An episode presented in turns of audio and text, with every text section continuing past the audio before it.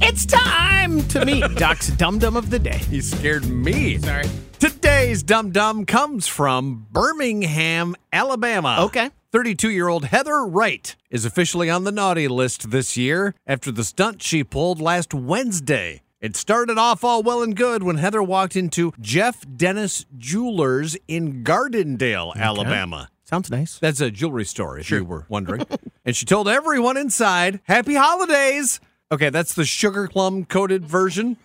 Witnesses reported that what actually happened was Heather walked in wearing a hooded jacket, a stocking cap, and a mask and said, Happy Holidays! I don't want to hurt y'all, but I am. Oh. Then she pulled out some pepper spray and doused the place like she was wielding a can of Aquanet on prom night in 1988.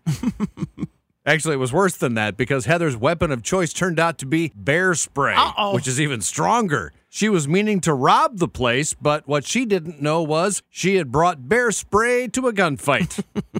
the owner of the jewelry store was packing. Uh-oh. And didn't hesitate to fire off a round, which hit Heather in the shoulder. That's when she yelled again. But this time it wasn't glad tidings. I bet. Heather screamed, I don't want to die. She dropped her purse and ran off.